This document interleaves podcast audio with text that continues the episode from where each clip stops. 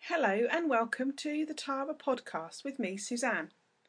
In this edition, I'm going to be talking about animal care business development and helping you to develop your animal care business by thinking about who your ideal customer is. If you're starting your animal care business, one of your first thoughts will be about, or have been about, how you're going to get customers.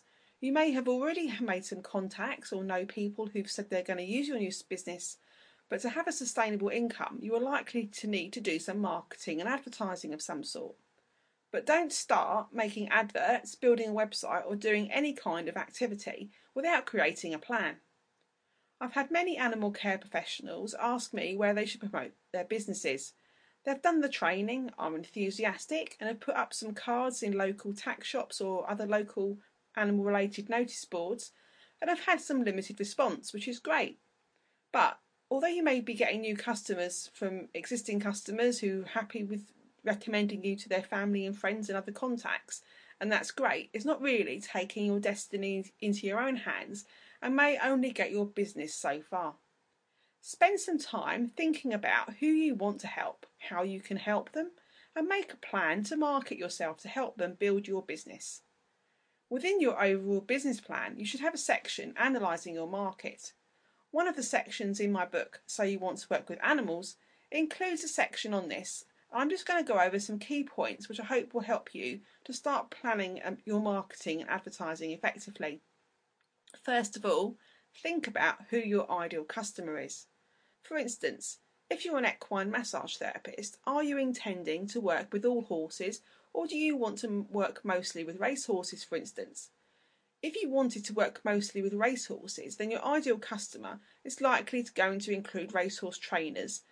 So if they're your ideal customer, think about where you're likely to find them and consider what publicity would be most likely to attract them to a service such as yours. Defining your ideal customer may seem a bit of a strange thing to do or a bit obvious, but a lot of people do overlook this. So it's important to spend some time thinking about your service from your customer's point of view, not thinking about what you're going to be providing, but thinking about what your customer wants. So, what service that you're offering is going to solve a problem for your ideal customer?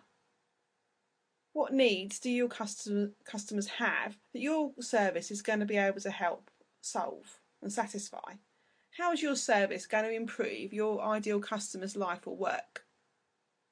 Define who your ideal customer is. So think about not only, for instance, if you wanted to work with racehorses, that is likely to be somebody who's a racehorse trainer. It could also be anyone associated with the um, working with racehorses.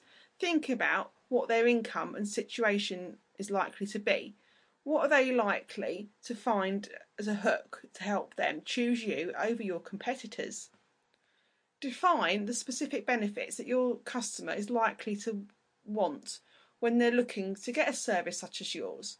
For instance, if they want their horse to be able to perform better, then you need to be defining why your service can help them to achieve this why should your customer buy from you rather than somebody else? So, for instance, if you wanted to be um, a massage therapist working with horses, why should they choose massage, massage therapy rather than physiotherapy or shiatsu or osteopathy, for instance? Why should they choose you over other equine massage therapists? What can you offer that somebody else um, isn't? Determine the location of your ideal customer. Where are they likely to be located? Where are they when they're likely to want to choose your service? So, for instance, if they um, are likely to be um, talking to other people about identifying somebody to help their horse, is most likely to be a veterinary surgeon. So, think about advertising and making yourself known with veterinary surgeries. Also, think about where the travelling and trans or geographic areas that your customers are likely to be in.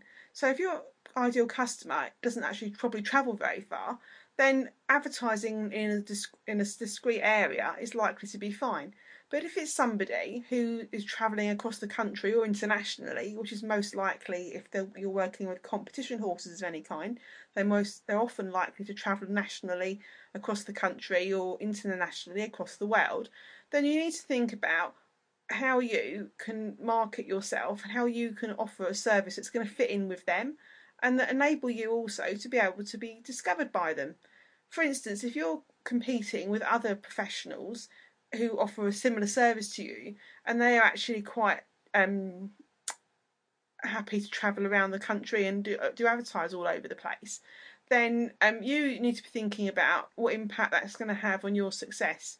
Is there something you're offering that they aren't? And think about how you're going to promote yourself so they can find you, your ideal customer can find you, rather than, than actually finding somebody else. Determine exactly when your ideal customer is going to likely to buy your service. So, what's going to happen to them in their life that's going to make them want to buy your type of service? So, is it be, going to be that they want to just help their animal or have their animal looked at when something's happened, when an injury's happened, or is it likely that you're they're going to want something on a to be done on a recurring or routine basis? Think about whether your in your service is going to be seasonal for instance, if you wanted to work with donkeys who um, provide beach rides, then that's a very seasonal job. They often only do that in the summer months. So you need to be thinking about um, whether your customer is going to be very seasonal. So if you want to work with racehorses, so the flat racing season in the northern hemisphere tends to be um, spring, summer, whereas national hunt racing tends to be in the winter.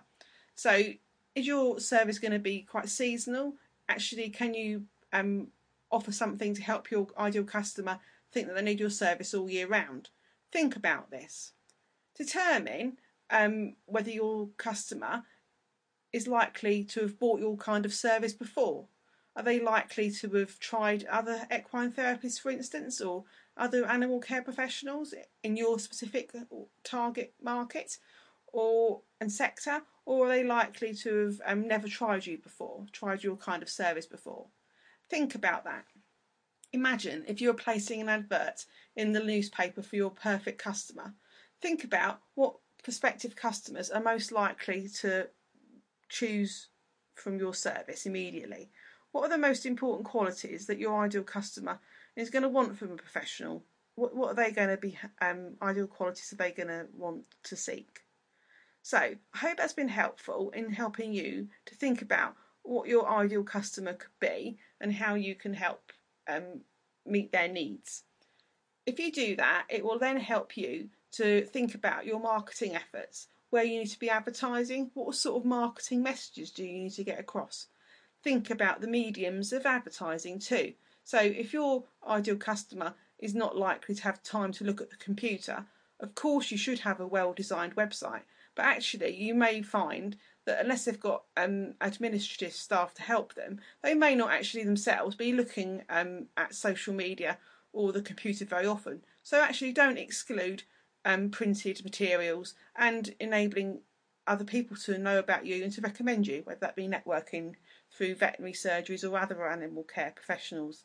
So I hope that's given you some food for thought. For any questions or any other information about animal care, therapies and business development, then do contact me and have a look at my website at taranet.co.uk. Um, and until next time, goodbye.